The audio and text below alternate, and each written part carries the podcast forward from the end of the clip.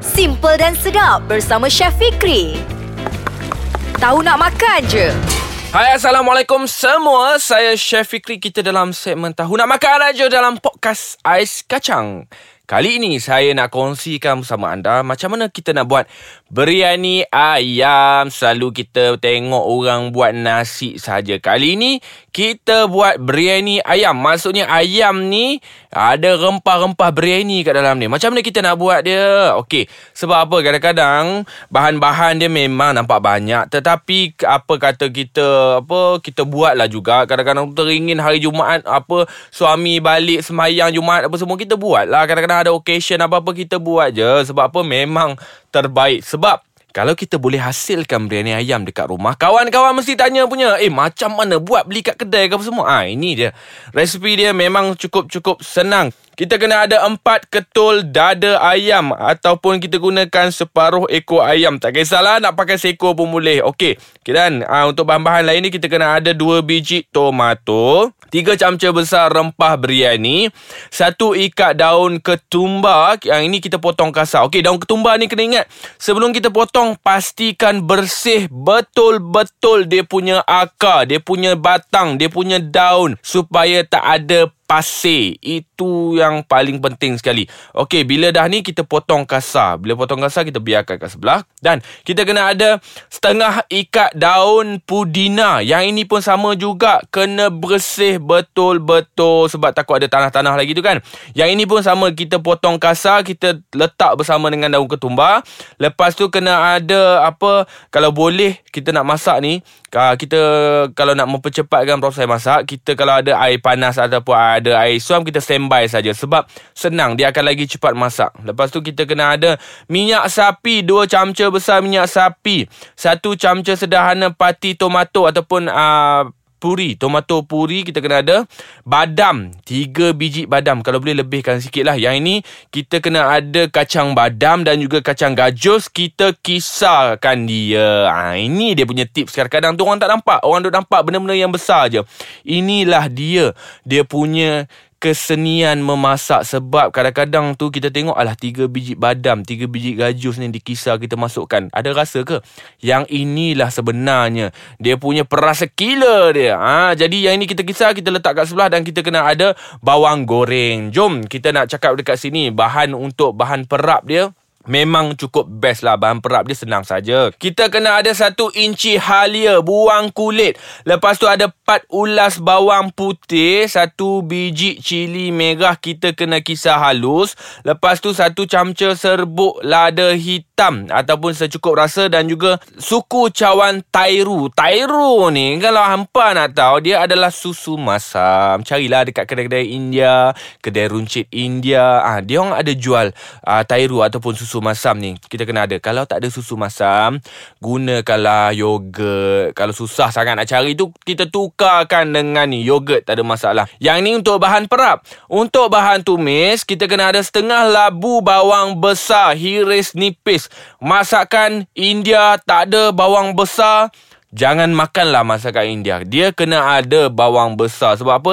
Rasa manis dan juga bau harumnya datang daripada bawang besar dalam masakan India. Dan kena ada setengah batang kulit kayu manis, dua biji buah pelaga dan juga dua kuntum bunga cengkeh. Ini untuk bahan tumisan Dan untuk bahan hiasan dia pula Nak ada boleh tak ada pun boleh dah Gajus yang telah digoreng Dan juga daun ketumbar Okey jom kita kita kita nak perap kita punya ayam dia Memang cukup senang sebab. Betul percayalah cakap saya Kalau kita boleh buat dekat rumah ni hmm, Memang orang sukanya. Okey kita perap ayam Dengan bahan-bahan kisar dia. Yang tadi saya cakap Bahan perap dia ni kita kisar sekali. Okey halia bawang putih Cili merah uh, Sebut lada hitam secukup rasa Dan juga Tairu ni. Tairu tak payahlah kan Dia dah susu tak payah kisah Okey kisah yang bahan lain ni Kita akan perapkan ayam. Tapi sebelum saya sambung ni Apa kita kita rehat dulu Sebab saya nak tengok lagi? Ada orang duk balas mesej ni Apa semua nak tengok Apa resepi seterusnya Kalau nak tahu Kita berhenti sebentar Kita akan sambung sekejap lagi Untuk buat biryani ayam Okey, baiklah. Jom kita sambung nak buat biryani ayam. Tadi saya cakap kita kena perap dulu ayam kita. Bahan perap dia senang saja. Ini yang kita kisah. Halia, bawang putih, cili merah Dan kita kena masukkan lada hitam cukup rasa dan juga susu masam.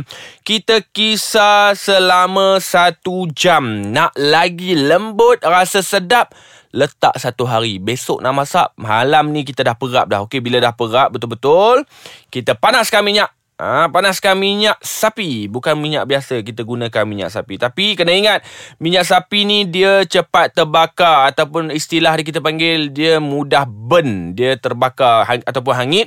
Kita kena Perlahankan api kita Masukkan minyak sapi Dan terus kita tumiskan Bahan-bahan penumis. Bahan penumis tadi ni Masuklah ha, Bunga cengkeh Buah pelaga Kulit kayu manis Kita tumis Bersama dengan Bawang besar. Kita tumis Sehingga dia naik bau harum sampai bawang dah betul-betul lembut apa semua kita dah goreng goreng goreng goreng goreng goreng kita masukkan rempah biryani. Tadi kita dah ada, saya dah cakap dah rempah biryani tadi. Masukkan terus rempah biryani. Selalunya kalau orang dekat rumah uh, tradisional, cara tradisional, dia akan basahkan dulu rempah kering ni. Uh, bersama dengan air, jadikan paste, dia masuk.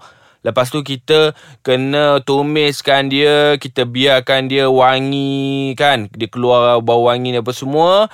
Dia nampak macam garing. Dia bukan hangit eh, dia garing apa semua. Lepas tu barulah kita masukkan ayam yang kita dah perap tadi kita masukkan ayam. Bila masukkan ayam ni kita kacau dulu. Kacau biar bahan tumisan tu okey sebati dengan kita punya ayam kacau-kacau. Kalau rasa melekat nak hangit letakkan sedikit air letak sedikit saja untuk kita nak uh, pastikan dia tak melekat. Kita kacau-kacau-kacau-kacau. Masukkan tomato. Masukkan daun ketumbar kita dah potong tadi. Daun pudina yang kita dah potong tadi. Masukkan semua. Dan masukkan lagi sedikit air. Jangan terlampau banyak air dia. Sebab kita akan keluarkan lagi jus-jus ayam. Jadi kita tak mau banyak, lebih kurang dalam setengah cawan sikit je. Setengah cawan masuk, kita gaul, kita kacau sehingga daun ketumbar dia lembut, daun pudina dia dah lembut, dia dah masuk dalam tu. Bila dah kacau, dia punya air yang kita masukkan tadi, air jus ayam dah keluar, apa semua, kita kacau, kacau, kacau, kacau, kacau, kita kecilkan api. Okey, bila kecilkan api ni, Barulah kita masukkan bahan yang lainnya. Kita masukkan kacang badam dan juga kacang gajus yang telah dikisar. Kita masukkan semua. Masukkan uh, tomato puri sedikit. Tomato puri ni jangan banyak nanti masam pula. Lepas tu kita masukkan bawang goreng. Kita masak sehingga kuah pekat. Sehingga ayam betul-betul masak. Kalau kat rumah tu ada periuk yang boleh tutup kita tutupkan dia. Gunakan api yang perlahan supaya bila kita tutup masakan kita ni kuah kita ni akan jadi lembap akan jadi moist. Berbanding kalau kita buka. Bila kita buka ni kuah kita akan jadi cepat kering. Tapi kita tutupkan dia kita biarkan dia lembap dia akan masak dengan cepat. Dia punya ayam apa semua. Bila dah kacau kacau kacau kacau apa semua buka tudung tu Lepas itu kita perasakan dengan garam. Okey, masukkan garam apa semua dan kita adjust ataupun kita seimbangkan dia punya rasa dia. Kita kena rasa wow, dah rasa biryani, dah ada rasa masam-masam, dah rasa masin-masin sikit. Kita pastikan kita kacau-kacau-kacau sehingga ayam betul-betul masak eh. Jangan tak masak pula Tengok macam sedap je tu Nak makan jangan Ayam ni kalau tak betul masak nanti Kita makan sakit perut Dan boleh menyebabkan Paling teruk kematian. Sebab apa? Dia ada satu bakteria ni dipanggil salmonella yang akan menyerang kita punya apa immune system kita. Jadi kita biarkan dia, kita tutup dan kita adjust kita punya rasa dah seimbang apa semua. Barulah kita tutup api. Bila kita tutup api tadi, kita hiaskan dia lagi dengan kacang gajus yang telah digoreng dan juga daun ketumbar. Senang kan? Senang sangat nak buat biryani ayam. Sebab apa? Saya suka kongsikan resipi-resipi yang begitu simple, begitu ringkas untuk anda semua. Bahan perak pun senang, bahan tumis pun senang. Yang lain tu senang sahaja kita nak cari. Jadi, jangan lepaskan peluang anda buat biryani ayam dekat rumah. Kalau anda tak buat nanti, bila lagi kita nak buat. Dan terima kasih banyak-banyak kerana mendengarkan saya dalam podcast Ais Kacang.